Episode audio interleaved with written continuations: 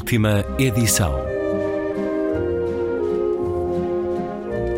Um programa de Luís Caetano.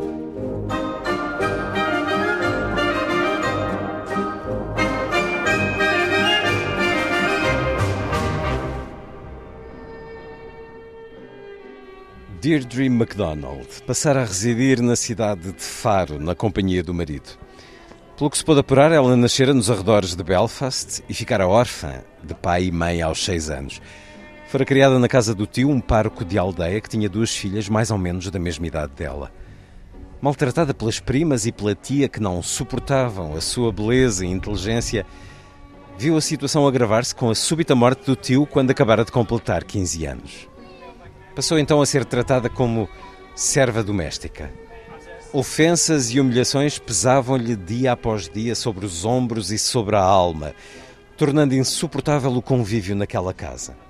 O único refúgio que lhe restava era a biblioteca do falecido, onde encontrava alento em páginas que iam das fábulas de La Fontaine às aventuras do engenhoso fidalgo de La Mancha, passando pela poesia de Alexander Pope, pelas maravilhosas viagens de Gulliver e pela vida aventurosa de personagens como Moll Flanders, Zadig e Candide.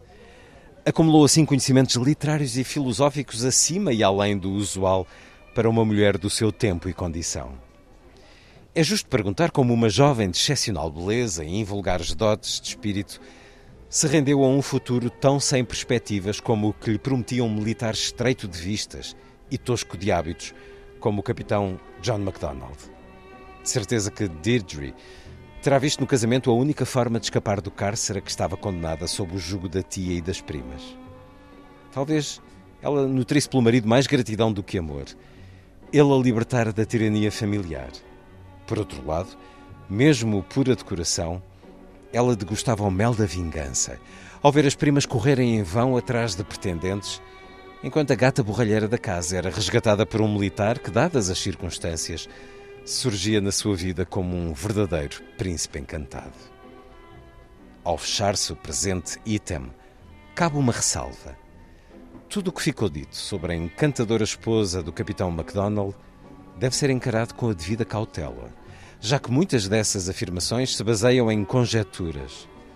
Fazem sentido, mas daí a retratarem a realidade vai alguma distância. A vida é mais intrincada do que os relatos que dela fazemos. Assim, se o que aqui se registra não é de todo verdadeiro, pelo menos é bem engendrado. E é com esta variação da expressão italiana se non è vero è ben trovato que se conclui este excerto do romance O Governador do Fim do Mundo, do escritor brasileiro Simval Medina, que nasceu em Porto Alegre em 1943 e Porto Alegre atravessa muito daquilo que escreve. É um romance com este recorte, algo queirosiano quase, um díptico, de alguma forma se relaciona com outro livro dele, O Cavaleiro da Terra de Ninguém, um díptico sobre o Rio Grande do Sul eh, no século XVIII, escrita que se alimenta da história do seu país e que nos leva para a fundação desta cidade, para a luta contra os espanhóis em 1765, com os ecos do terremoto de Lisboa ainda bem presentes na ação. Há aqui vários acontecimentos e vários personagens reais, mas acima de tudo ergue-se uma ficção eh, que nos leva nesta viagem no tempo e ao outro lado do Atlântico, O Governador do Fim do Mundo, romance do brasileiro Sinval Medina, publicado pela Narrativa. André Andraus, bem-vindo à Antena 2. É um escritor brasileiro que tem reconhecimento no seu país, por aqui ainda não. É um bom romance para começarmos a gostar da escrita de Simval Medina? Boa tarde, Luís. Sim, é um excelente romance para começarmos a gostar de Simval Medina, à semelhança de um título anterior que publicámos dele, O Cavaleiro da Terra de Ninguém. A escrita do Simval Medina é bastante coerente. É uma escrita que criou o seu estilo próprio. Tem uma particularidade interessante. Ele é, ele é brasileiro, é de Rio Grande do Sul, casado com uma portuguesa que aos 14 anos rumou para o Brasil e já não voltou. Voltou uh, em situações uh, pontuais. Presumo que só isso daria também uma boa história, um bom romance. Também. Rumou no Serpa Pinto e fez agora até. Uh, há pouco tempo festejou em Portugal a, a ida dela para, para, para, para o Brasil. Uma data redonda. Sim. E talvez por isso o autor tem uma preferência por estabelecer quase sempre uma ponte entre Portugal e Brasil nas suas obras. Sim.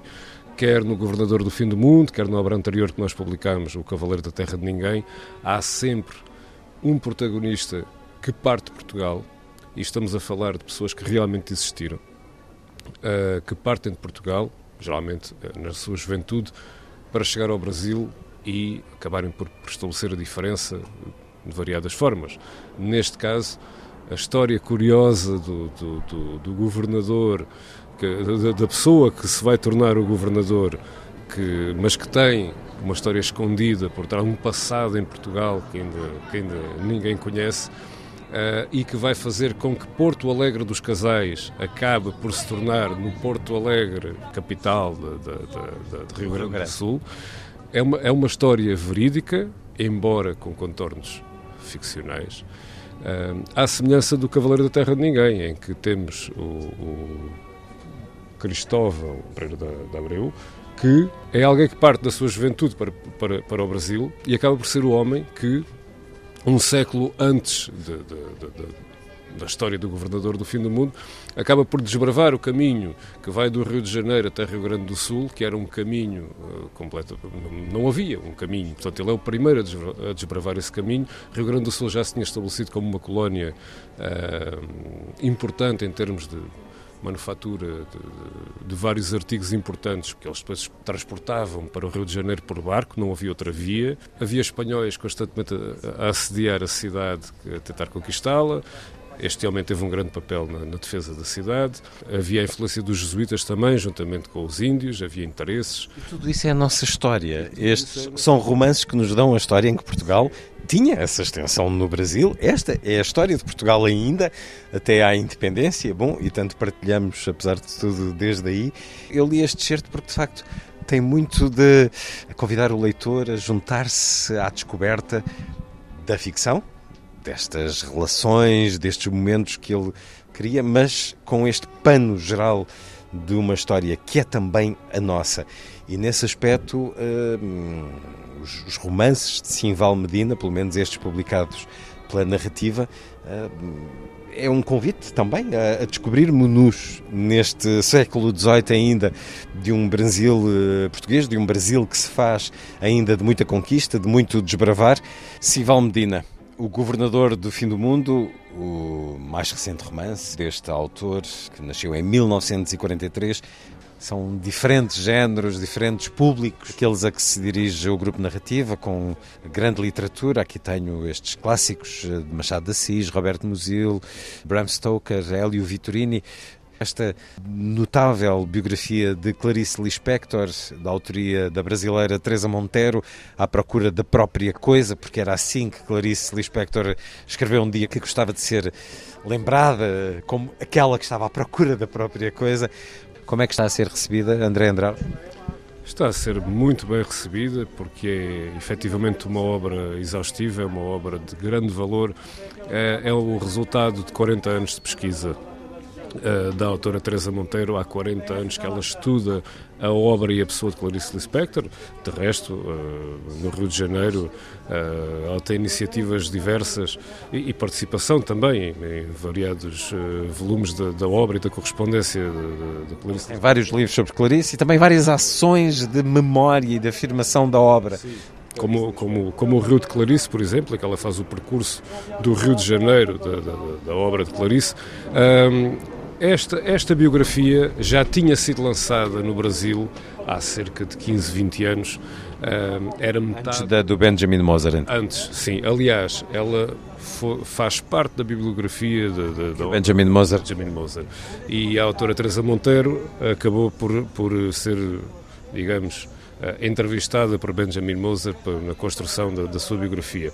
São abordagens completamente diferentes. Este, uh, à procura da própria coisa, na sua, agora já numa versão muitíssimo ampliada, com, com muitas informações, muitas delas inéditas relativamente à escritora, é uma obra que, que, que não, tem, não tem paralelo com, com, com com a biografia de Benjamin Moser, porque são, também são abordagens diferentes e acaba por trazer informação muito mais completa e uh, inclusivamente até mais, mais antiga do que a abordagem, enfim, de, de, Benjamin Moser.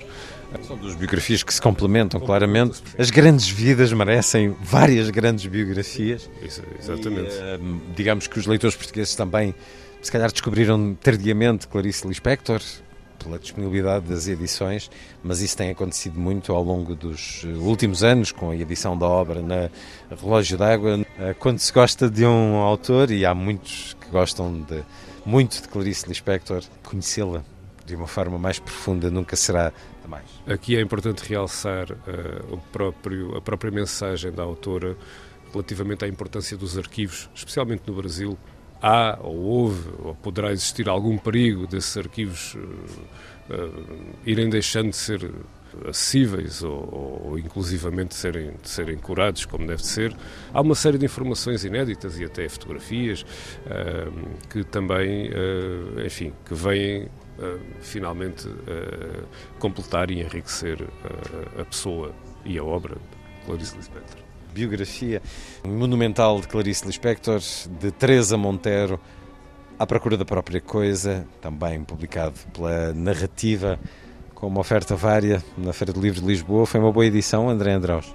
Foi, foi. Não tão boa quanto o ano anterior, isto é o sentimento que eu presumo que seja generalizado pelas conversas que tenho tido com, com, com os colegas editores. Isso leva a uma reflexão sobre a questão da data escolhida para a feira? Leva, uh, na minha opinião, sim. Havia um hábito em, em, em, em realizar a feira nesta data, mas devido à pandemia ao experimentarmos a, a, aquela, a, aquele período de agosto, setembro, eu penso que agora, havendo termo de comparação, podemos refletir sobre uma possível mudança. Uh, de uma forma geral, falo a nível pessoal e, foi, e também daquilo que ouvi, uh, é um período, o período de agosto e setembro é um período mais, mais proveitoso, mais agradável, mais rentável, enfim, é uma feira mais rica em todos os aspectos. Nas livrarias ou através das próprias editoras há sempre forma de os uh, obter. André Andraus, editor do Grupo Narrativa, muito obrigado por esta conversa na Antena 2. Obrigado.